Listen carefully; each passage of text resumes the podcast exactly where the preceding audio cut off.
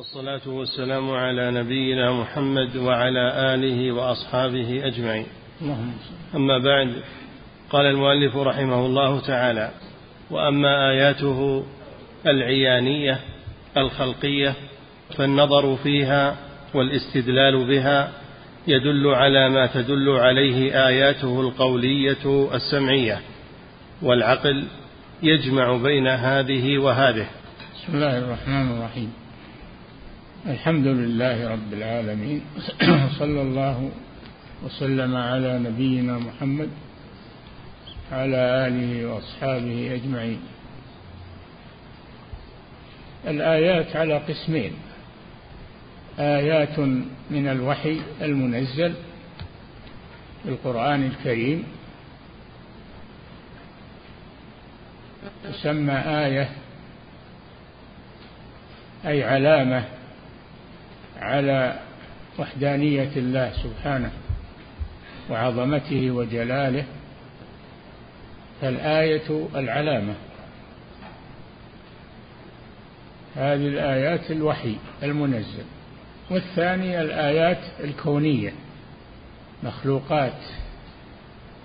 ومن آياته الليل والنهار والشمس والقمر. هذه آيات مخلوقة. ترى والجبال والشجر والدواب وكل ما على على الكون كل ما في الكون من مخلوقات صامتة أو ناطقة أي من آيات الله سبحانه وتعالى. الدالة على قدرته ووحدانيته واستحقاقه للعبادة. فالذي لا يخلق ولا يرزق ولا لا يستحق العبادة. وإنما الذي يستحق العبادة هو الذي يخلق ويرزق. أفمن يخلق كمن لا يخلق. أفلا تذكرون؟ ولهذا في أول وفي أول آية للتوحيد من سورة البقرة قال جل وعلا يا أيها الناس اعبدوا ربكم. هذا توحيد الألوهية اعبدوا ربكم.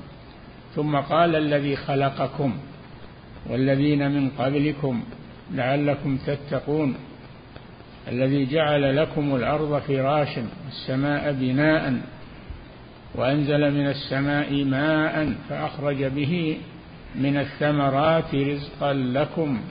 فلا تجعلوا لله أندادا وأنتم تعلمون. تعلمون أنه لا ند له ولا شريك له في هذه المخلوقات وأن هذه المعبودات عاجزة أن تخلق شيئا أو تدبر شيئا.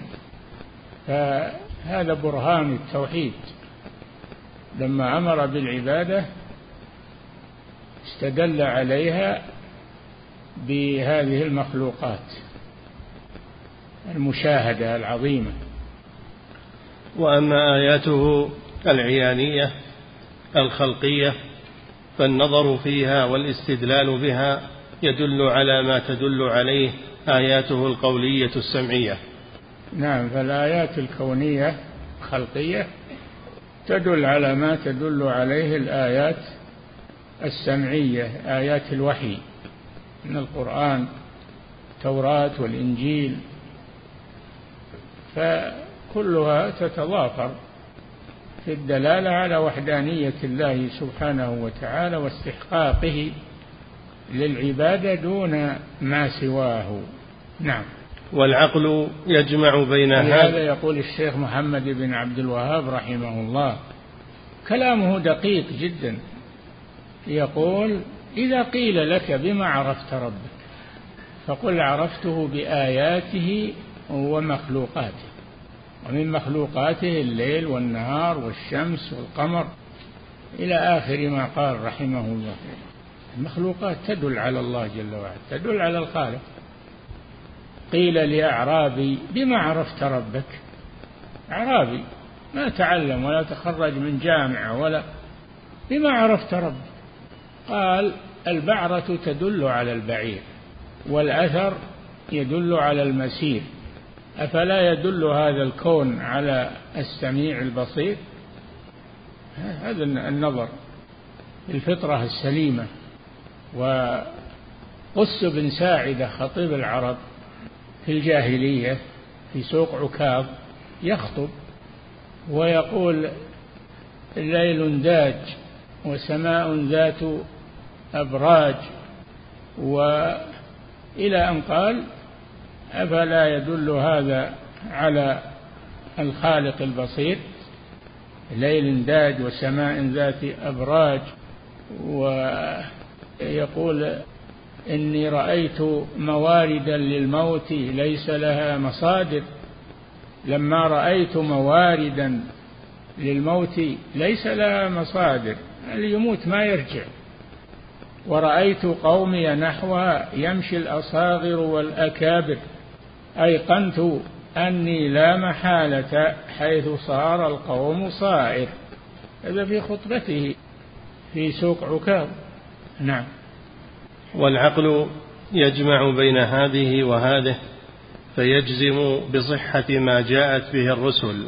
العقل يجمع بين الآيات الكونية والآيات المسموعة القرآنية. ويستدل بها على الله جل وعلا وعلى أنه الذي يستحق العبادة دون غيره ممن لا يخلق نعم ولا يرزق ولا يحيي ولا يميت ولا يدبر. المشركون يقرون بهذا يقولون ما تدبر ولا تخلق ولا ترزق وإنما نعبدها لتكون شفعاء لنا عند الله. ويعبدون من دون الله ما لا يضرهم ولا ينفعهم ويقولون هؤلاء شفعاؤنا عند الله. ولا تنبئون الله بما لا يعلم في السماوات ولا في الأرض. الشفعاء إنما يكونون عند الملوك الذين لا يعرفون حوائج الخلق ولا يعرفون أمكنتهم. فهم يبلغون الملوك عن ذلك لأنهم ما يعرفون هذه الأمور يبلغونهم. عن حاجة الناس وعن وعن ما يحصل في ملكه. يبلغونه وهو ما يدري.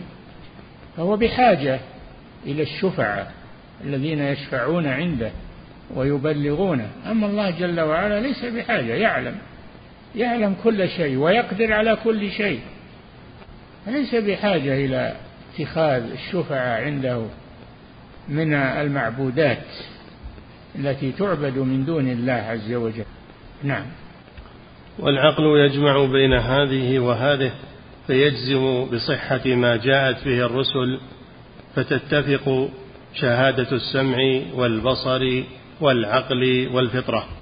شهادة نعم. السمع فتتفق شهادة السمع. شهادة السمع يعني الوحي. السمع هو الوحي. نعم. والبصر. وهذه الكائنات التي تبصر وترى الجبال والشجر والبحار والدواب كلها مخلوقات لله عز وجل. من الذي خلقها؟ من الذي دبرها؟ من الذي يقوم بأرزاقها؟ الله جل وعلا رزق حتى النمل حتى النمل في جحورها والذر رزقها سبحانه وتعالى. الرزق عليه سبحانه وتعالى هو الرزاق بالقوة المتين. يرزق السباع في البراري ويرزق ويرزق الحيات في جحورها ويرزق ما ترك مخلوقا إلا وأجرى عليه رزقه. يصل إليه ويتغذى به. هذا يدل على قدرة الله وعلى علمه سبحانه ثم يدل على استحقاقه للعبادة دون ما سواه. نعم.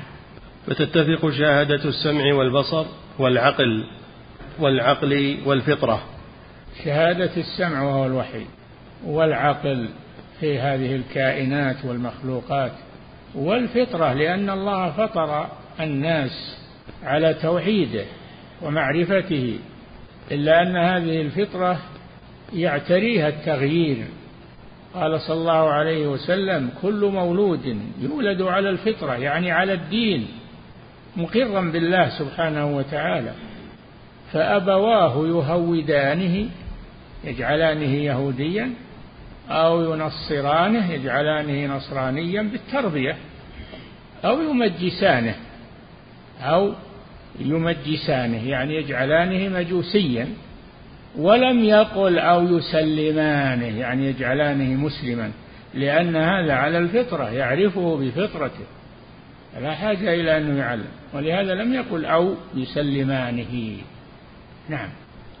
فهو سبحانه وتعالى لكمال عدله ورحمته وإحسانه وحكمته ومحبته للعذر وإقامة الحجة لم يبعث نبيا إلا ومعه آية تدل على صدقه فيما أخبر به. نعم. كل رسول يأتي بمعجزة. تدل على صدقه ما من رسول إلا ويجري الله جل وعلا على يده معجزة. تدل على صدقه فموسى أعطاه العصا وصالح أعطاه الناقة وكل نبي يكون معه آية تدل على صدقه معجزة معجزات الأنبياء عليهم الصلاة والسلام. نبينا صلى الله عليه وسلم أين معجزته؟ هل القرآن هذا؟ معجزته القرآن الذي تحدى به الجن والإنس والأولين والآخرين أن يأتوا بعشر سور أن يأتوا بسورة من مثله سورة واحدة من مثله وعجزوا وهو في مكة. وإن كنتم في ريب مما نزلنا على عبد هذا في مكة. فأتوا بسورة من مثله. وادعوا شهداءكم من دون الله الذين يشهدون أن هذه أن هذا الذي جئتم به مثل الذي مع هذا الرسول. من أهل الخبرة. إن كنتم صادقين فإن لم تفعلوا ولن تفعلوا ولن شوف ولن تفعلوا. فلا أحد يحاكي القرآن أبدا ولا بآية واحدة. ما أحد هذه معجزة. ما أحد يحاكي القرآن مع كثرة الأعداء. المعادين للقرآن ما ما قدروا أن يأتوا بآية تضاهي آيات القرآن. فإن لم تفعلوا ولن تفعلوا. هذا إخبار من الله أن القرآن لا يمكن أن يحاكى أبدا. ولن تفعلوا. فاتقوا النار التي وقودها الناس والحجارة. أعدت للكافرين. وبشر الذين آمنوا وعملوا الصالحات. أن لهم جنات تجري من تحتها الأنهار كلما رزقوا منها من ثمرة رزقا قالوا هذا الذي رزقنا من قبل وأتوا به متشابها ولهم فيها أزواج مطهرة من الحور ولهم فيها أزواج مطهرة وهم فيها خالدون. لا يخافون أن يخرجوا منها لا يخافون أن تؤخذ منهم. كما يكون في الدنيا من المغالبات. آمنون وهم في الغرفات آمنون. نعم. فهو سبحانه لكمال عدله ورحمته وإحسانه وحكمته ومحبته للعذر وإقامة الحجة. لم يبعث نبيا إلا ومعه آية. الله جل وعلا يقول وما كنا معذبين حتى نبعث رسولا. يقيم الحجة على عباده. وما كنا معذبين حتى نبعث رسولا. نعم. لم يبعث نبيا إلا ومعه آية تدل على صدقه فيما أخبر به. قال سبحانه وتعالى لقد أرسلنا رسلنا بالبينات. بالبينات. البينات المعجزات. نعم. وأنزلنا معهم الكتاب والميزان ليقوم الناس بالقسط. أنزلنا معهم الكتاب وهو كتاب المنزل. التوراه والإنجيل وصحف إبراهيم وموسى والقرآن. نعم الكتاب. وأنزلنا معهم الكتاب والميزان. والميزان يقولون هذا هو القياس. هذا القياس. ف والقياس من الأدلة من الأدلة الوصولية. الكتاب والسنة والإجماع والقياس. هذا دليل من الأدلة. الشرعية. نعم. وأنزلنا معهم الكتاب والميزان ليقوم الناس بالقسط. ليقوم الناس بالقسط يعني بالعدل. يقومون بالعدل وعدم الجور. فمن عمل بما أنزل الله فإنه يكون عادلا. نعم. وقال تعالى وما وما من حكم به عدل يقول صلى الله عليه وسلم. من حكم به عدل يعني بالقرآن. ويقول جل وعلا وتمت كلمة ربك صدقا وعدلا. صدقا في أخباره وعدلا في أحكامه. نعم. وقال تعالى وما أرسلنا من قبلك إلا رجالا نوحي إليهم. إلا رجالا إلا رجالا من البشر. وهذا من رحمة الله. لو لو جاءت الملائكة تخاطب الناس على صورة الملك لاستوحش الناس منها فهو يرسل إليهم من جنسهم بشر من جنسهم يعرفون نسبه ويعرفون لغته ويعرفون سكنه فلو جاءهم واحد ما يعرفونه ما صدقوه. لكن الله يرسل لهم من جنسهم ومن مواطنيهم. نعم. وما أرسلنا من قبلك إلا أم لم يعرفوا رسولهم؟ يقول جل وعلا أم لم يعرفوا رسولهم؟ فهم له منكرون. نعم. وما أرسلنا من قبلك إلا رجالا نوحي إليهم. رجالا. ما في الأنبياء امرأة أبدا. ما في الأنبياء امرأة أبدا. وإنما رجال من الرجال. لكن النساء فيهن صديقات مريم وخديجة وآسيا بنت مزاحم زوجة فرعون فيهن صديقات. نعم. وما أرسلنا من قبلك إلا رجالا وفاطمة بنت محمد صلى الله عليه وسلم. نعم. وما أرسلنا من قبلك إلا رجالا نوحي إليهم فاسألوا أهل الذكر إن كنتم لا تعلمون. اسألوا أهل الذكر. شوف اسألوا أحالهم على العلماء. إن كنتم لا تعلمون. فهذا فيه وجوب السؤال عند الجهل وأن الإنسان لا يبقى في جهله. يسأل ولا يسأل اللي يتخرصون ولا المتعالمين وإنما يسأل أهل الذكر أهل العلم هم الذين يسألون. نعم.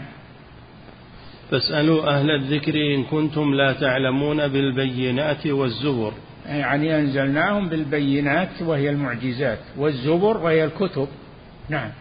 وأنزلنا إليك الذكر لتبين للناس ما نزل إليهم. الذكر يعني القرآن لتبين للناس ما نزل إليهم. والرسول مبين لما أنزله الله سبحانه والسنة مفسرة للقرآن ودالة عليه. نعم. وأنزلنا إليك الذكر لتبين للناس ما نزل إليهم ولعلهم يتفكرون. نعم. وقال تعالى قل قد جاءكم رسل من قبلي بالبينات وبالذي قلتم. فلم قتلتموهم إن كنتم صادقين؟ لما قالوا لن نؤمن لرسول حتى يأتينا بقربان تأكله النار.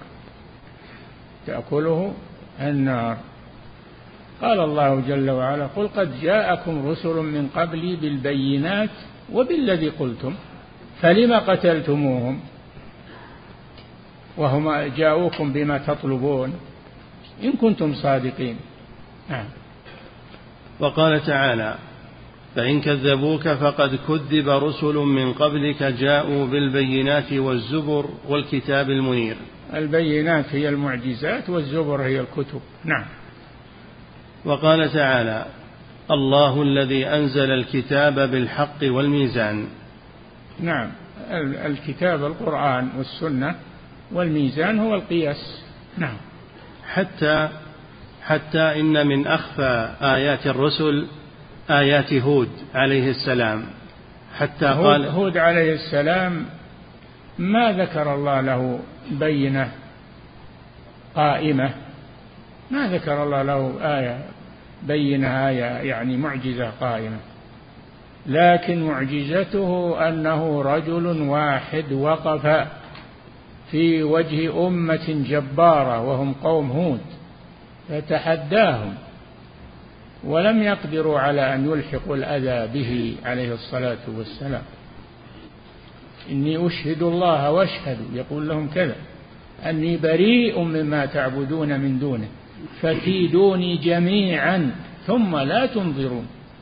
إن, ولي إن وليي الله الذي نزل الكتاب وهو يتولى الصالحين. نعم. حتى إن من أخفى هذه معجزة أنه تحداهم كيدوني جميعا ثم لا تنظرون. ما قدروا يلحقون به أي أذى. نعم. حتى إن من أخفى آيات الرسل آيات هود عليه السلام حتى قال له قومه يا هود ما جئتنا ببينة. ومع هذا فبينته من أوضح البينات لمن وفقه الله لتدبرها. وقد أشار إليها بقوله إن نقول إلا اعتراك بعض آلهتنا بسوء. إيه نعم هددوه بآلهتهم أنها تصيبه. فلما هددوه قال إني أشهد الله واشهدوا أني بريء مما تعبدون من دونه.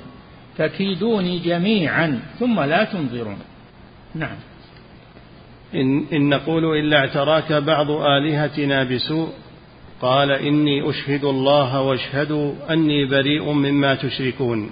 من دونه فكيدوني جميعا ثم لا تنظرون.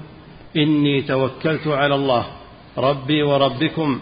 نعم. إني توكلت على الله فوضت أمري إلى الله ومن توكل على الله كفاه. من توكل على الله فإن الله يكفيه سبحانه وتعالى. نعم. إني توكلت على الله ربي وربكم ما من دابة إلا هو آخذ بناصيتها. إن ربي على صراط مستقيم. طريق طريق واضح. نعم. فهذه من أعظم الآيات.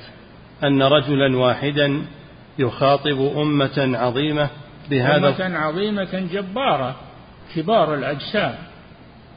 قوم نوح كبار الأجسام كأنهم نخل. أعجاز نخل خاوية. نعم. فهذه من أعظم الآيات أن رجلا واحدا يخاطب أمة عظيمة بهذا الخطاب غير جزع ولا فزع ولا خوار بل هو واثق بما قاله جازم به فأشهد الله أولا على براءته من دينهم وما هم عليه.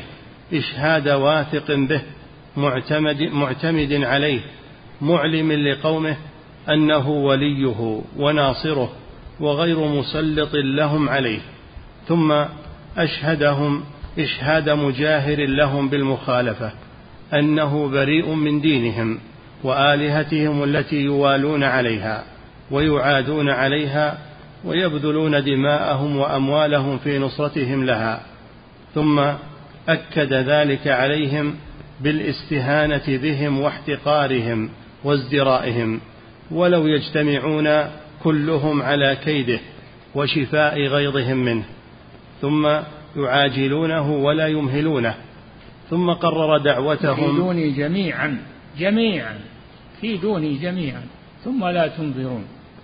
إني توكلت على الله ربي وربكم ما من دابة إلا هو آخذ بناصيتها. نعم.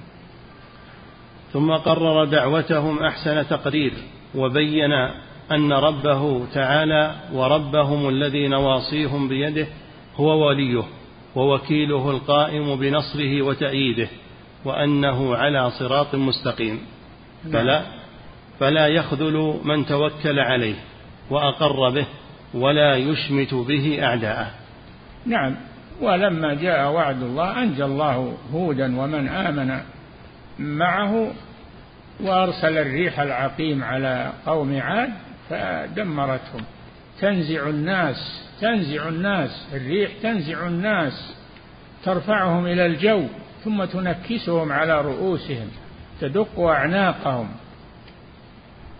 تنزع الناس كأنهم أعجاز نخل منقعر من كبر أجسامهم و... نعم. فأي, فأي آية وبرهان أحسن من آيات الأنبياء عليهم السلام وبراهينهم وأدلتهم. نعم. وهي شهادة من الله سبحانه لهم بينها لعباده غاية البيان. ومن أسمائه سبحانه وتعالى المؤمن وهو في أحد التفسيرين المصدق. الذي يصدق الصادقين بما يقيم لهم من شواهد صدقهم. نعم. فإنه لا بد أن يري العباد من الآيات الأفقية والنفسية ما يبين لهم أن الوحي الذي بلغته رسله حق. سنريهم آياتنا في الآفاق وفي أنفسهم حتى يتبين لهم أنه الحق. نعم. ما يبين ثم لهم قال أولم يكفي بربك أنه على كل شيء شهيد؟ يشاهد يجي واحد يقول أنا رسول الله والله يشاهده ويمهله ويؤيده. فدل على أنه صادق في هذا. لو كان كاذبا على الله لأخذه أخذ عزيز مقتدر. أين المتنبئين الكذبة؟ الذين ادعوا النبوة. وينهم؟ وين أتباعهم؟ وين هلكوا؟ ولا لم يبقى لهم أثر. نعم أما الأنبياء فآثارهم باقية. نعم. فإنه لا بد أن يري العباد من الآيات الأفقية والنفسية ما يبين لهم أن الوحي الذي بلغته رسله حق. قال تعالى سنريهم آياتنا في الآفاق وفي أنفسهم حتى يتبين لهم أنه الحق. أي القرآن. فإنه هو المتقدم في قوله قل أرأيتم إن كان من عند الله. نعم. ثم قال سبحانه أولم يكف بربك أنه على كل شيء شهيد؟ وهذا أعظم برهان وأعظم حجة أن الله يشاهدهم ويراهم وقد نصرهم وهم يدعون أنهم رسل الله والله يشاهدهم ويسمعهم ولم ينتقم منهم كما ينتقم من المتنبئين الكذبة. نعم. ثم قال سبحانه أولم يكف بربك أنه على كل شيء شهيد؟ الله لا يقر أن المتنبي الكذاب أبدا. يدمره ويأخذه ب... ب... بسرعة. وأما النبي الصادق فإن الله يؤيده وينصره ويظهر دينه. نعم. ثم قال سبحانه أولم يكف بربك أنه على كل شيء شهيد؟ فشهد سبحانه لرسوله بقوله إنما جاء به حق ووعد أنه يري العباد من آياته الفعلية الخلقية ما يشهد بذلك أيضا. ثم ذكر ما هو أعظم من ذلك كله وأجل وهو شهادته سبحانه على كل شيء. فإن من أسماء أولم يكفي بربك أنه على كل شيء شهيد؟ يشاهدهم وهم يقولون نحن رسل الله ويمهلهم ولا يؤاخذهم. فدل على أن بل يؤيدهم وينصرهم. دل على أنهم صادقون في رسالتهم. نعم. ثم ذكر ما هو أعظم من ذلك كله وأجل وهو شهادته سبحانه على كل شيء فإن من أسمائه الشهيد الذي لا يغيب عنه شيء. ولا يعزب عنه بل هو مطلع على كل شيء مشاهد له عليم بتفاصيله. نعم. وهذا استدلال بأسمائه وصفاته والأول استدلال بقوله وكلماته واستدلال بالآيات الأفقية والنفسية استدلال بأفعاله ومخلوقاته. نعم. فإن قلت كيف يستدل بأسمائه وصفاته؟ فإن الاستدلال بذلك لا يعهد في الاصطلاح. فالجواب أن الله سبحانه وتعالى قد أودع في الفطر التي لم تتنجس بالجحود والتعطيل ولا بالتشبيه والتمثيل أنه سبحانه الكامل في أسمائه وصفاته وأنه الموصوف بما وصف به نفسه ووصفه به رسله وما خفي عن الخلق من كماله أعظم وأعظم مما عرفوه منه. نعم. ومن كماله المقدس شهادته على كل شيء. أولم يكفي بربك أنه على كل شيء شهيد؟ هذا أعظم برهان. أنه يرى الكذابين والمتنبئين والدجالين ثم يحصدهم ويأخذهم ويمحق آثارهم. وهذا مشاهد. وين هم المتنبئين وين آثارهم؟ وين أتباعهم؟ نعم. ومن كماله المقدس شهادته على كل شيء واطلاعه. الرسل عليهم الصلاة والسلام أتباعهم ثابتون ويتوارثون دينهم ويجاهدون في سبيله وينصرهم الله ويؤيدهم. نعم. دين محمد باقي إلى أن تقوم الساعة. ويتبعه الآلاف من الخلق لما يظهر لهم من صدقه وبيانه. الآن يسلم يسلم من الناس الآلاف إذا سمعوا القرآن. يسلمون بدون أنهم يقاتلون أو يدعون بل بمجرد ما يسمعون القرآن فإنهم يسلمون. الحين الإسلام انتشر في المعمورة والجهاد متى توقف؟ ما بطي متوقف من الجهاد. والإسلام يأخذ طريقة في المعمورة ويسلم الخلق الكثير نعم. ومن كماله المقدس شهادته على كل شيء واطلاعه عليه بحيث لا يغيب عنه ذرة في السماوات ولا في الأرض باطنا وظاهرا. نعم. ومن هذا شأنه؟ كيف يليق بالعباد أن يشركوا به وأن يعبدوا غيره ويجعلوا معه إلها آخر وكيف يليق بكماله أن يقر من يكذب عليه أعظم الكذب ويخبر عنه بخلاف ما الأمر عليه ثم ينصره على ذلك ويؤيده ويعلي شأنه ويجيب دعوته. وهم الرسل عليهم الصلاة والسلام. نعم.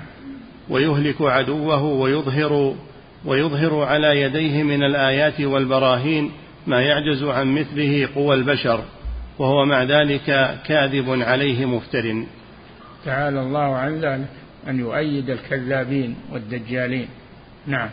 ومعلوم أن شهادته سبحانه على كل شيء وقدرته وحكمته وعزته وكماله المقدس يأبى ذلك. نعم. ومن جوز ذلك فهو من أبعد الناس عن معرفته. نعم. والقرآن الله لا يقر من يكذب عليه ويدعي الرسالة أن الله أرسله بل إنه يعاجله بالعقوبة ويمحى أثره ولا يكون له بقاء أبدا ولا لدعوته بقاء. أين هم المتنبئون؟ وأين آثارهم؟ وأين أتباعهم؟ نعم. والقرآن مملوء من هذه الطريق وهي طريق الخواص. يستدلون بالله. لما كتب مسيلمة الكذاب إلى رسول الله صلى الله عليه وسلم قال من مسيلمة رسول الله إلى محمد رسول الله. أما بعد فإن الأرض بيني وبينك نصفين. ها؟ فرد عليه الرسول صلى الله عليه وسلم وقال من محمد رسول الله إلى مسيلمة الكذاب. أما بعد فإن الأرض لله يورثها من يشاء من عباده والعاقبة للمتقين. نعم. والقرآن مملوء من هذه الطريق وهي طريق الخواص يستدلون بالله على أفعاله وما يليق به أن يفعله ولا يفعله. قال سبحانه ولو تقول علينا بعض الأقاويل لأخذنا منه باليمين ثم لقطعنا منه الوتين فما منكم من أحد عنه حاجزين. نعم الله جل وعلا نفى عن رسوله أنه يتقول على الله. لو تقول على الله ما أقره الله. ولو تقول علينا بعض الأقاويل لأخذنا منه باليمين باليد اليمنى. ثم لقطعنا منه الوتين يعني آه، العرق الذي في الرقبة الذي يجري منه الدم الودج. ولماذا قال أخذنا منه باليمين؟ لأن الذي يأخذ بيمينه يقابله يقابله معه السيف فيحز رأسه. الله يعاجل الكذاب بالعقوبة ولا يقره على على ذلك أبدا. وأما الرسول الصادق فإن الله يقره ويؤيده وينصره ويبقي ذكره ورسالته. نعم. ولو تقول علينا بعض الأقاويل لأخذنا منه باليمين ثم لقطعنا منه الوتين. أعظم قتلة هذه أعظم قتلة يأخذ بيده اليمنى والسيف مسلول أمامه فيقتله. نعم. فما منكم من أحد عنه حاجزين. ما أحد يحجز عن آه، حكم الله جل وعلا. إذا نزل ما أحد يرده أبدا. نعم. وسيأتي لذلك زيادة بيان إن شاء الله تعالى. ويستدل أيضا بأسمائه وصفاته على وحدانيته وعلى بطلان الشرك. كما في قوله تعالى هو الله الذي لا إله إلا هو الملك القدوس السلام المؤمن المهيمن العزيز الجبار المتكبر سبحان الله عما يشركون. نعم استدل بأسمائه سبحانه استدل به على صدق وحيه المنزل ورسوله المرسل. نعم. وأضعاف ذلك في القرآن. وهذه الطريق قليل سالكها لا يهتدي إليها إلا الخواص. من أهل العلم. خواص من أهل العلم. نعم. وطريقة الجمهور الاستدلال بالآيات المشاهدة لأنها أسهل تناولا وأوسع. والله سبحانه يفضل بعض خلقه على بعض. نعم. فالقرآن العظيم قد اجتمع فيه ما لم يجتمع في غيره فإنه الدليل والمدلول عليه والشاهد والمشهود له. قال تعالى لمن طلب آية تدل على صدق رسوله أولم يكفهم أنا أنزلنا عليك الكتاب يتلى عليهم إن في ذلك لرحمة وذكرى لقوم يؤمنون. هذه أعظم معجزة تدل على صدق الرسول صلى الله عليه وسلم هذا القرآن الذي أعجز الجن والإنس. قل إن اجتمعت الإنس والجن على أن يأتوا بمثل هذا القرآن لا يأتون بمثله. ولو كان بعضهم لبعض ظهيرا. ولا أحد جاء بمثل القرآن ولا بسورة من القرآن. أدل هذا على أن هذا القرآن من كلام الله لا من كلام البشر ولا من كلام محمد وإنما هو كلام الله جل وعلا. نعم. فالقرآن العظيم قد اجتمع فيه ما لم يجتمع في غيره فإنه الدليل والمدلول عليه والشاهد والمشهود له. قال سبحانه لمن طلب آية تدل على صدق رسوله أولم يكفهم أنا أنزلنا عليك الكتاب يتلى عليهم؟ إن في ذلك لرحمة وذكرى لقوم يؤمنون. الآيات. ولهذا قال صلى الله عليه وسلم آه إن من كان قبله من الأنبياء كل واحد يأتي بمعجزة. يأتي بمعجزة مشاهدة مثل صالح أعطي الناقة وموسى أعطي العصا وغيره من الأنبياء. قال وإنما كان الذي أوتيته وحيا أوحي إلي وأرجو أن أكون أكثرهم تابعا. أرجو أن أكون أكثرهم تابعا. وقد صدق آه، رجاؤه صلى الله عليه وسلم. فكان أكثر الأنبياء أتباعا من بعثته إلى يوم القيامة. كم عدد المسلمين؟ بالمليار والمليارات الآن. نعم. وإذا عرف أن توحيد الإلهية هو التوحيد الذي أرسلت به الرسل وأنزلت به الكتب كما تقدمت إليه الإشارة. نعم الرسل ما أنزل ما أرسلوا ليبينوا توحيد الربوبية لأن توحيد الربوبية معترف به كل أحد ما أنكره أحد. حتى إبليس قال ربي ربي بما أغويتني. نعم.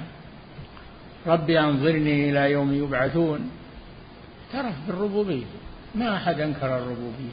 أما توحيد الألوهية فكثير هم الذين أنكروه وأشركوا مع الله سبحانه وتعالى. نعم.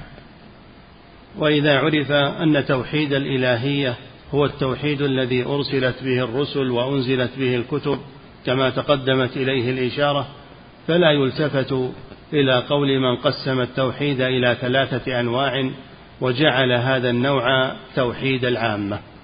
والنوع الثاني توحيد الخاصة وهو الذي يثبت بالحقائق. والنوع الثالث توحيد قائم بالقدم وهو توحيد خاصة الخاصة. فإن أكمل الناس توحيدا الأنبياء صلوات الله وسلامه عليهم والمرسلون منهم أكمل في ذلك. وأولو العزم من الرسل أكملهم توحيدا وهم نوح وإبراهيم وموسى وعيسى ومحمد صلى الله وسلم عليهم أجمعين. فاصبر كما صبر أولو العزم من الرسل. من هم؟ هم هؤلاء. هم هؤلاء محمد إبراهيم موسى كليمه وموسى وعيسى هم أولو العزم. نعم. وأكملهم أولو العزم خمسة. نعم. وهم نوح وإبراهيم وموسى وعيسى ومحمد صلى الله وسلم عليهم أجمعين. وأكملهم توحيدا الخليلان محمد نعم. وإبراهيم صلوات الله عليهما وسلامه. نعم. وأكملهم توحيدا الخليلان محمد وإبراهيم صلوات الله صلوات الله عليهما وسلامه فإنهما قاما من التوحيد بما لم يقم به غيرهما علما ومعرفة وحالا ودعوة للخلق وجهادا. فلا توحيد أكمل من الذي قامت به الرسل ودعوا إليه وجاهدوا الأمم عليه. ولهذا أمر سبحانه نبيه صلى الله عليه وسلم أن يقتدي بهم فيه. كما قال تعالى بعد ذكر مناظرة إبراهيم قومه في بطلان الشرك وصحة التوحيد وذكر الأنبياء من ذريته أولئك الذين هدى الله فبهداه مقتده. أولئك يعني الرسل الذين هدى الله فبهداهم اقتده أمر رسوله محمد صلى الله عليه وسلم أن يقتدي بالأنبياء من قبله. نعم. فلا أكمل من توحيد من أمر رسول الله صلى الله عليه وسلم أن يقتدي بهم. نعم. وكان صلى الله عليه وسلم يعلم, يعلم أصحابه إذا أصبحوا أن يقولوا أصبحنا على فطرة الإسلام وكلمة الإخلاص ودين نبينا محمد وملة أبينا إبراهيم حنيفا مسلما وما كان من المشركين. نعم. فملة إبراهيم التوحيد. ودين محمد صلى الله عليه وسلم ما جاء به من عند الله قولا وعملا واعتقادا. وكلمة الإخلاص هي شهادة أن لا إله إلا الله. وفطرة الإسلام هي ما فطر عليه عباده من محبته وعبادته وحده لا شريك له والاستسلام له عبودية وذلا وانقيادا وإنابة. فهذا هو توحيد خاصة الخاصة الذي من رغب عنه فهو من أسفه السفهاء. قال تعالى ومن يرغب عن ملة إبراهيم إلا من سفه نفسه. سفه نفسه استخف بها. السفاه هي الخفة وعدم العقل. نعم. ومن يرغب عن ملة إبراهيم سفه نفسه واستخفها. نعم. ومن يرغب عن ملة إبراهيم إلا من سفه نفسه ولقد اصطفيناه في الدنيا وإنه في الآخرة لمن الصالحين. إذ قال له ربه أسلم قال أسلمت لرب العالمين. نعم. وكل من له حس سليم وعقل يميز به. لا يحتاج في الاستدلال إلى أوضاع أهل الكلام والجدل واصطلاحهم وطرقهم البتة بل ربما يقع بسببها في شكوك وشبه يحصل له بها الحيرة والضلال والريبة. نعم. فإن التوحيد إنما ينفع إذا سلم قلب صاحبه من ذلك وهذا هو القلب السليم الذي لا يفلح الذي لا يفلح إلا من أتى الله به. ولا شك أن النوع الثاني والثالث من التوحيد الذي ادعوا الذي ادعوا أنه توحيد الخاصة وخاصة الخاصة ينتهي إلى الفناء الذي يشمر إليه غالب الصوفية وهو درب خطر يفضي إلى الاتحاد. انظر إلى ما أنشده شيخ الإسلام أبو إسماعيل الأنصاري رحمه الله. الهروي. الهروي. نعم. انظر إلى ما أنشده شيخ الإسلام أبو إسماعيل الأنصاري رحمه الله حيث يقول ما وحد الواحد من واحد إذ كل من وحده جاحد توحيد من ينطق عن نعته عاري عارية أبطلها الواحد توحيده إياه توحيده ونعت من ينعته لاحد. نعم. وإن كان قائله رحمه الله لم يرد به الاتحاد لكن ذكر لفظا مجملا محتملا جذبه به الاتحادي إليه وأقسم بالله جهد أيمانه إنه معه. ولو سلك الألفاظ الشرعية التي لا إجمال فيها كان أحق. ولو سلك آه، إسماعيل الهروي أبو شيخ الإسلام لو سلك ولو, ولو سلك الألفاظ الشرعية. لو سلك إسماعيل الألفاظ الشرعية ما حصل يعني لبس. نعم. ولو سلك الألفاظ الشرعية التي لا إجمال فيها كان أحق مع أن المعنى الذي حام حوله لو كان مطلوبا منا لنبه الشارع عليه ودعا الناس إليه وبينه. فإن على الرسول البلاغ المبين. فأين قال الرسول هذا توحيد العامة وهذا توحيد الخاصة وهذا توحيد خاصة الخاصة أو ما يقرب من هذا المعنى أو أشار إليه؟ هذا توحيد الصوفية خاصة الخاصة والخاصة و... نعم. هذه النقول والعقول حاضرة فهذا كلام الله المنزل على رسوله صلى الله عليه وسلم وهذه سنة الرسول وهذا كلام خير القرون بعد الرسول وسادات العارفين وسادات العارفين من الأئمة. هل جاء ذكر الفناء فيها وهذا التقسيم عن أحد منهم؟ وإنما حصل هذا من زيادة الغلو في الدين المشبه لغلو الخوارج بل لغلو النصارى في دينهم. وقد ذم الله تعالى الغلو في الدين ونهى عنه. فقال تعالى يا أهل الكتاب لا تغلوا في دينكم ولا تقولوا على الله إلا الحق. نعم. وقال تعالى قل يا أهل الكتاب لا تغلوا في دينكم غير الحق ولا تتبعوا أهواء قوم قد ضلوا من قبل وأضلوا كثيرا وضلوا عن سواء السبيل. وقال الغلو, الغلو هو الزيادة هو الزيادة عن الحد المشروع. هذا هو الغلو. وهو الذي أهلك الأمم. إياكم والغلو فإنما أهلك من كان قبلكم الغلو.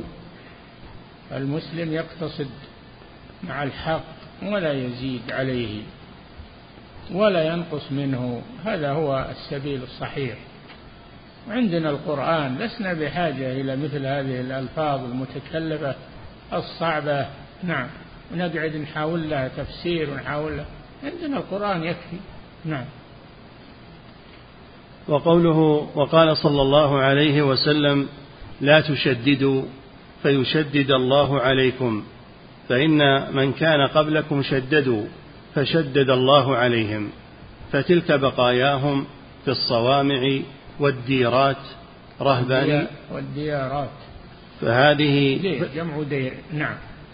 فتلك بقاياهم في الصوامع والديارات رهبانية ابتدعوها ما كتبناها عليهم رواه أبو داود. نعم التشدد لا يجوز كما أن التساهل لا يجوز. وخير الأمور الوسط والاعتدال بين التشدد والتساهل. نعم. قوله ولا شيء مثله اتفق أهل السنة على أن الله ليس كمثله شيء لا في ذاته ولا في صفاته ولا في أفعاله. نقف على هذا. نعم. قوله ولا شيء مثله. نقف على هذا. نعم. فضيلة الشيخ وفقكم الله هذا سائل يقول من هم المتكلمة والفلاسفة؟ وهل هناك فرق بينهما؟ المتكلمة علماء الكلام علماء المنطق الذين تركوا الاستدلال بالقرآن والسنة وأخذوا بعلم المنطق والمقدمات والنتائج. هذا هو علم الكلام. نعم. وإيش؟ والفلاسفة. الفلاسفة اللي يدعون الحكمة. الفلسفة هي الحكمة. اللي يدعون الحكمة. نعم. فضيلة الشيخ وفقكم الله. هذا سائل يقول هل هناك فرق بين آيات الله ومخلوقاته؟ وهل صحيح أن كل آية مخلوق وليس كل مخلوق آية؟ من قال هذا؟ هذا كلام ما سمعناه. فآيات الله على قسمين آيات متلوة مقروءة وهي آيات الوحي المنزل وآيات مخلوقة مشاهدة كالسماوات والأرض والشمس والقمر والجبال. هذه آيات مشاهدة. من آيات الله سبحانه وتعالى مخلوقة. نعم. فضيلة الشيخ وفقكم الله هذا السائل يقول ما يسمى بالإعجاز القرآني؟ هل يؤخذ منه ما يتعلق بتوحيد الله عز وجل؟ كيف؟ يقول ما يسمى بالإعجاز. الإعجاز معناه ما أحد يأتي بمثله. القرآن ما أحد يأتي بمثله. لا من الأولين ولا من الآخرين إلى أن تقوم الساعة ولا سورة منه. فأتوا بسورة سورة من مثله. تحداهم أن يأتوا بعشر سور مفتريات في سورة هود. ثم تحداهم أن يأتوا بسورة واحدة. بسورة واحدة فأتوا بسورة من مثله. وادعوا من استطعتم من دون الله يشهدون لكم أن هذا مثل القرآن. من أهل المعرفة والخبرة. نعم. فضيلة الشيخ وفقكم الله وهذا يسأل حفظكم الله عن تفسير القرآن بما يسمى بالإعجاز المعاصر والأخذ به في هذه الأمور. لا القرآن يفسر بالقرآن بعضه ببعض ويفسر بسنة الرسول صلى الله عليه وسلم. ويفسر باللغة العربية التي نزل بها. هذه أوجه التفسير. هذه هي أوجه التفسير. وابن كثير بنى تفسيره على هذا رحمه الله. نعم. فضيلة الشيخ وفقكم الله. هذا سائل يقول هل يجوز تفسير القرآن بالروايات الإسرائيلية؟ لا ما يجوز تفسير القرآن بالروايات الإسرائيلية إنما تذكر ولا يعتمد عليها. حدثوا عن بني إسرائيل ولا حرج لكن لا يعتمد على الإسرائيليات في تفسير القرآن الكريم. نعم. فضيلة الشيخ وفقكم الله بقوله عز وجل فاسألوا أهل الذكر. هل هناك فرق بين أهل الذكر وأهل العلم؟ الذكر هو العلم هو القرآن. الذكر الحكيم هو القرآن. نعم. فضيلة الشيخ وفقكم الله هذا سائل يقول بعض العوام إذا قلنا لهم قوله سبحانه فاسألوا أهل الذكر إن كنتم لا تعلمون قالوا نحن نعلم كما يعلمون فلا نحتاج إلى سؤال يقول كيف الجواب عن هذا؟ وفقكم الله. تجاوب هذا جهل مركب. نعم. فضيلة الشيخ وفقكم الله. هذا سائل يقول هل يجوز إعطاء ترجمة معاني القرآن لأحد الزملاء في العمل وهو نصراني الديانة؟ اي نعم. يعطى ترجمة معاني القرآن. ما يعطى القرآن المصحف ما يعطى إياه يعطى ترجمة معاني لعله أن يفهمه ويكون ذلك سببا في إسلامه. نعم.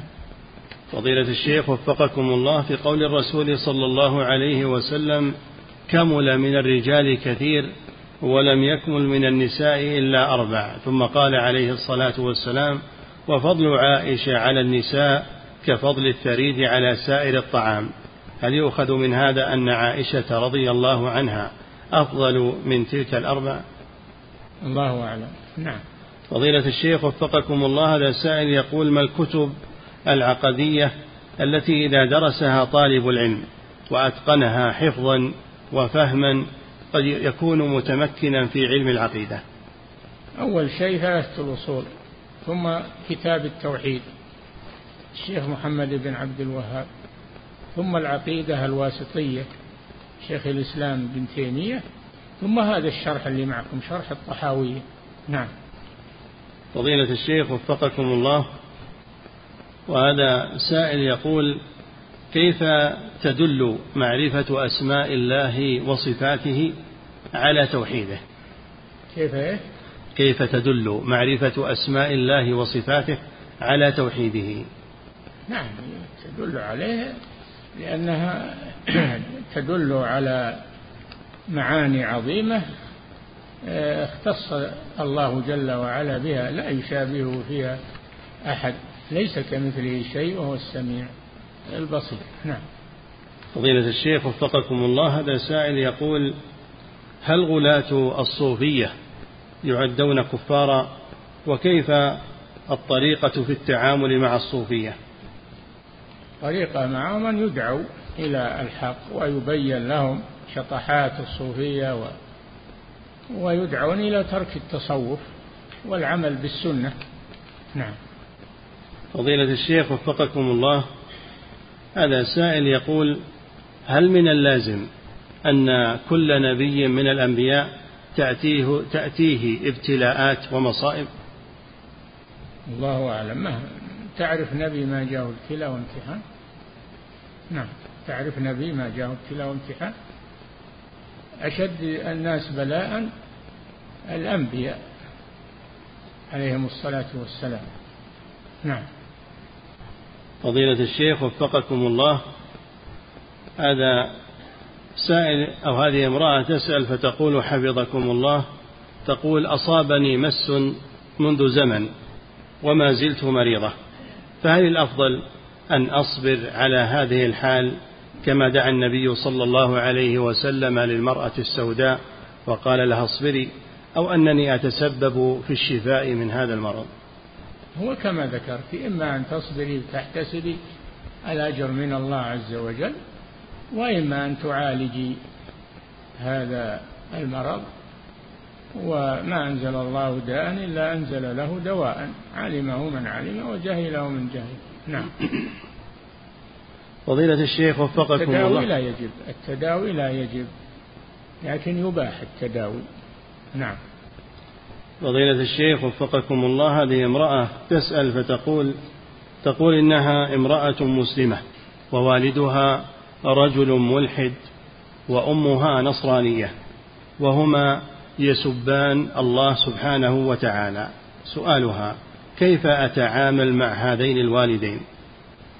تعاملي معهما بدعوتهما إلى الله وبيان الحق لهما وإذا احتاج إلى إعانة واحتاج بري بري بهما صاحبهما في الدنيا معروفا وإن جاهداك لتشرك بي ما ليس لك به علم فلا تطعهما وصاحبهما في الدنيا معروفا نعم.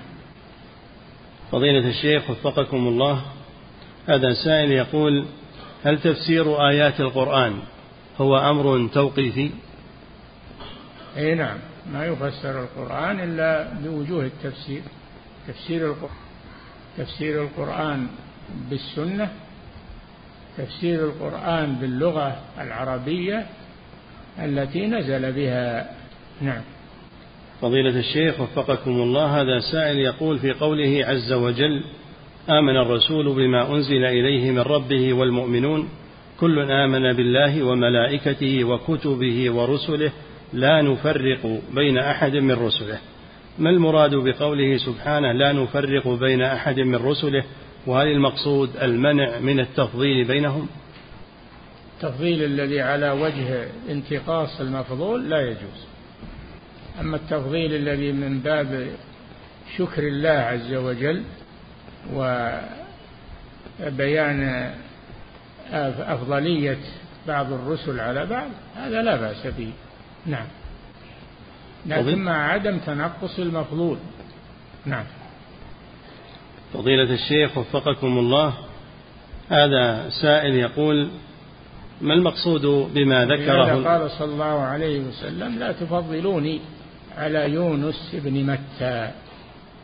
فلا يجوز تنقص المفضول أبدا نعم من الرسل أو من أهل العلم والفضل نعم.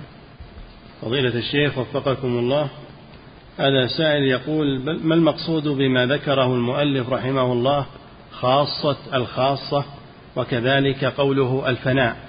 هذا عند الصوفية هذه من مصطلحات الصوفية نعم.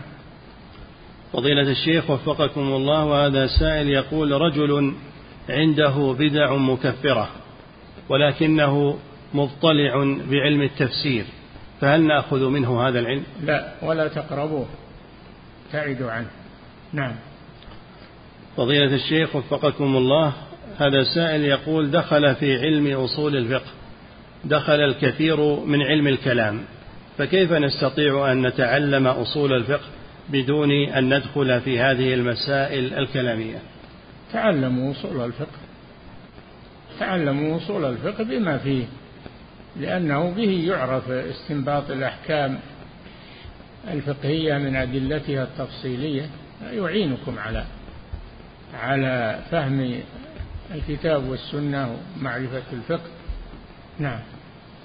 فضيلة الشيخ وفقكم الله هذا سائل يقول يقول هل يجوز لي سائل من خارج هذه البلاد يقول هل يجوز لي أن أحضر جنازة قريبي الكافر إذا كانت في الكنيسة؟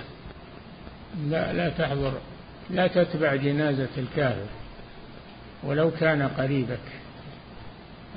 جنازته يتولاها أمثاله من الكفار ولا تحضرها. إلا إذا لم يوجد من يدفنه فإنك تدفنه كما أمر النبي صلى الله عليه وسلم عليا أن يدفن أبا طالب. نعم. قال اذهب فواره اذهب فواره. نعم. فضيلة الشيخ وفقكم الله هذا سائل يقول جاء أن جاء في قوله سبحانه وتعالى عن الكفار أن تبروهم وتقسطوا إليهم. وقد جاء النهي عن ابتداء الكفار بالإسلام. كيف الجمع بين برهم؟ يقول جاء جاء القرآن بقوله سبحانه عن الكفار أن تبروهم وتقسطوا إليهم. لا ينهاكم اقرأ أول الآيات. لا ينهاكم الله عن الذين لم يقاتلوكم في الدين ولم يخرجوكم من دياركم. أن تبروهم هذه مكافأة مكافأة دنيوية. وتقسطوا إليهم. إن الله يحب المقسطين. هذا من باب المكافأة من أحسن إليك فأحسن إليه نعم. فضيلة الشيخ وفقكم الله هذا سائل يقول إذا كان لي زميل هندوسي يقول في العمل فهل يجوز لي أن آكل من طعامه ومن ذبيحته؟ الطعام اللي هو الطعام اللي هو البر أو ما أشبه ذلك لا بأس. أما الطعام اللي يحتاج إلى ذبح مثل الذبائح فلا تأكل من ذبيحته. نعم وهو مشرك. نعم. فضيلة الشيخ. أما إن كان كتابيا فإنك تأكل من ذبيحته. وطعام الذين أوتوا الكتاب حل لكم. طعامهم يعني ذبائحهم نعم. فضيلة الشيخ وفقكم الله. هذا سائل يقول جاء معنا أن آية هود عليه الصلاة والسلام هي أخفى الآيات. يقول فهل آية نوح عليه الصلاة والسلام هي كذلك؟ ما ذكر هذا. هذا ما ذكر. ولا نقول شيء لا نعرفه. نعم. فضيلة الشيخ وفقكم الله الملحد الذي ينكر وجود الله وينفيه هل نعم. حكمه كحكم نعم. الملحد الذي ينكر وجود الله وينفيه؟ هل حكمه وإيش؟ وينفيه. ينفي. ينفيه. نعم. أيه؟ وينفي وجود الله. هل حكمه حكم المشرك بالله تماما؟ لا المشرك أخف منه. المشرك أخف من الملحد لأن المشرك يعترف بالله يقر بالله لكن جعل له شريكا. أما الملحد فهذا ينفي وجود الله. يقول ما ما هناك رب ولا خالق. هذا من الطبائعيين نعم. فضيلة الشيخ وفقكم الله هذا سائل يقول التوراة والإنجيل وصحف إبراهيم وصحف موسى هل يقال بأنها من كلام الله عز وجل؟ نعم بلا شك. نزلت على هؤلاء الأنبياء وهي كلام الله عز وجل. نعم. فضيلة الشيخ وفقكم الله. هذا السائل يقول هناك من يعرف توحيد الربوبية بأنه إفراد الله سبحانه وتعالى في ذاته وأفعاله.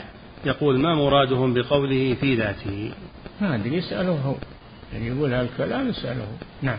فضيلة الشيخ وفقكم الله هذا السائل يقول ابتلي بعض المسلمين بأناس يدعون العلم يظهرون في قنوات يفسرون القرآن بالظواهر الطبيعية والفيزيائية وغير ذلك.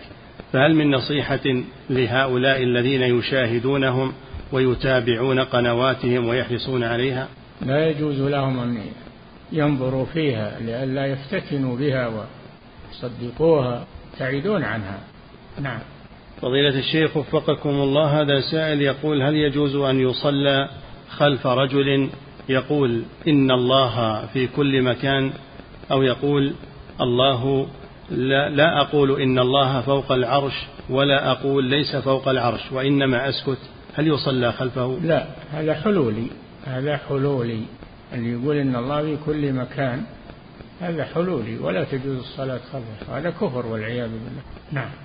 فضيلة الشيخ وفقكم الله في قوله عز وجل ولتجدن أقربهم مودة للذين آمنوا الذين قالوا إنا نصارى. هل يؤخذ من هذا أن النصارى يوادون المؤمنين؟ هذه نزلت في النجاشي رحمه الله. هذه في النجاشي ومن أسلم من النصارى. نعم. فضيلة الشيخ وفقكم الله هذا سائل يقول ما حكم سائل من خارج هذه البلاد؟ يقول ما حكم استخدام الكنيسة؟ كصالة لإقامة أنشطة لأطفال المسلمين. كيف؟ إن كان فيها صلبان فلا يجوز. أما إن كان خاليا من الصلبان فلا بأس. نعم. فضيلة الشيخ وفقكم الله هذا سائل يقول يقول قال لي قريبي الكافر أنا أحبك فهل يجوز لي أن أبادله هذا القول وأرد عليه بمثله؟ محبة طبيعية لا بأس. أما محبة دينية لا. لا تحب الكافر. الله لا يحب الكافرين. أنت لا تحب الكافرين. محبة دينية. أما محبة طبيعية ما في بأس. نعم. فضيلة الشيخ وفقكم الله هذا السائل يقول أدركتني صلاة العشاء عند مسجد. ووجدت أنه لا ماء هناك في دورات المياه فتيممت وصليت بهذا التيمم. فهل صلاتي صحيحة؟ لا أنت في البلد والبلد فيه مياه. إذا كنت ما عندك مياه قريبة فلا بأس. أما أنت في بلد والمياه عن يمينك وشمالك وقريبة منك روح اطلب الماء. يجب يقولون يجب طلب الماء في رحله وقربه وبدلالة. نعم. فضيلة الشيخ وفقكم الله هذا سائل يقول كيف التعامل مع الجار إذا كان من أهل البدع؟ هل أسلم عليه وأشاركه الأحزان والأفراح؟ ابتعد عنه إذا كان من أهل البدع بس ما ندري وش البدع هذه. ربما أنك تعتقد أنها بدع وليست بدعا ما ندري. نعم.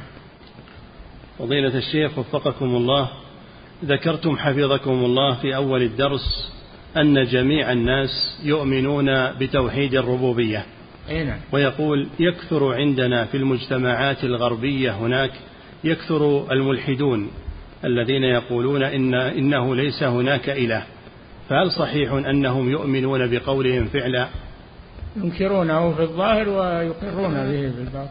ما أحد ينكر توحيد الربوبية بالفطر ولكن يتظاهرون بإنكاره في الظاهر. نعم. فضيلة الشيخ وفقكم الله هذا سائل يقول من يعاني من وساوس الشياطين؟ في أمور التوحيد وفي أمور الله عز وجل. ما الطريقة في التعامل في هذا؟ طريقة الاستعاذة وإما ينزغنك من الشيطان نزغ فاستعذ بالله. إنه سميع عليم. إذا أحسست بشيء من هذا فاستعذ بالله واترك التفكير في هذا. نعم. فضيلة الشيخ وفقكم الله هذه امرأة تقول إن أمها مريضة وزوجها لا ي... تقول امرأة تسأل فتقول إن أمها مريضة وزوجها لا يستطيع أن يسافر بها إلى أمها. سؤالها هل يجوز لي أن أسافر مع رفقة نساء مأمونات؟ لا. يحضر رجل من محارمك ويذهب معك. نعم. فضيلة الشيخ وفقكم الله هذا سائل يقول رجل أسلم وأخفى إسلامه ثم مات. وقد دفن الآن في مقابر الكفار فهل يعد بدفنه هذا يعد كافرا؟ وما الطريقة لتدارك الأمر؟ إذا كنت متأكدا من هذا فاكتب إلى الإفتاء بهذا السؤال وينظرون فيه ويجيك الجواب. نعم. فضيلة الشيخ وفقكم الله في قول الشاعر دع الأيام تفعل ما تشاء وطب نفسا إذا حكم القضاء. هذا قول الشافعي رحمه الله هذا من شعر الشافعي؟ نعم. ثم يقول حفظك الله هل في هذا الكلام بأس؟ دع الأيام تفعل ما تشاء. يا أخي قال لك في آخر البيت وش قال لك في آخر البيت؟ ها؟ وطب نفسا وطب نفسا بما حكم القضاء. اي نعم. فضيلة الشيخ وفقكم الله هذا سائل يقول رجل يرتكب الكثير من المعاصي فإذا ناصحناه قال الإيمان في القلب الإيمان في القلب. يقول كيف الجواب عن هذا؟ الإيمان في القلب وفي الجوارح. الإيمان في القلب وفي الجوارح يظهر على الجوارح. الإيمان ما وقر في القلوب وصدقته الأعمال كما يقول الحسن البصري رحمه الله. وأهل السنة يقولون الإيمان قول باللسان اعتقاد بالقلب وعمل بالجوارح. نعم. فضيلة الشيخ وفقكم الله. هذا سائل يقول سورة الإخلاص تعدل ثلث القرآن وهي سورة تتكلم عن توحيد الربوبية. فهل سورة الكافرون لها من الفضل أكثر لأنها تتكلم عن توحيد الألوهية؟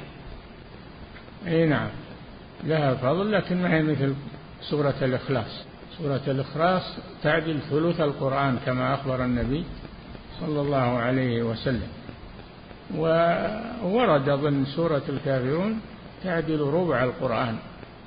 نعم. فضيلة الشيخ وفقكم الله هذا سائل يقول إذا أنعم الله علي بنعم فاعتقدت أنه من باب الاستدراج فهل هذا من سوء الظن بالله؟ لا لا تغتر هذا من عدم الاغترار بالنعم. لا تغتر بها تقول هذا دليل على رضا الله عني ثم تتمادى كقول قارون إنما أوتيته على علم عندي. لا اعترف أنه من الله واصرفه في طاعة الله واشكر الله جل وعلا. نعم. فضيلة الشيخ وفقكم الله. هذا سائل من خارج هذه البلاد يقول هل يجوز للإمام أن يجهر بالبسملة في صلاته من أجل تأليف قلوب المصلين؟ من أجل من أجل تأليف قلوب المصلين. قلوب المصلين نافرة منه.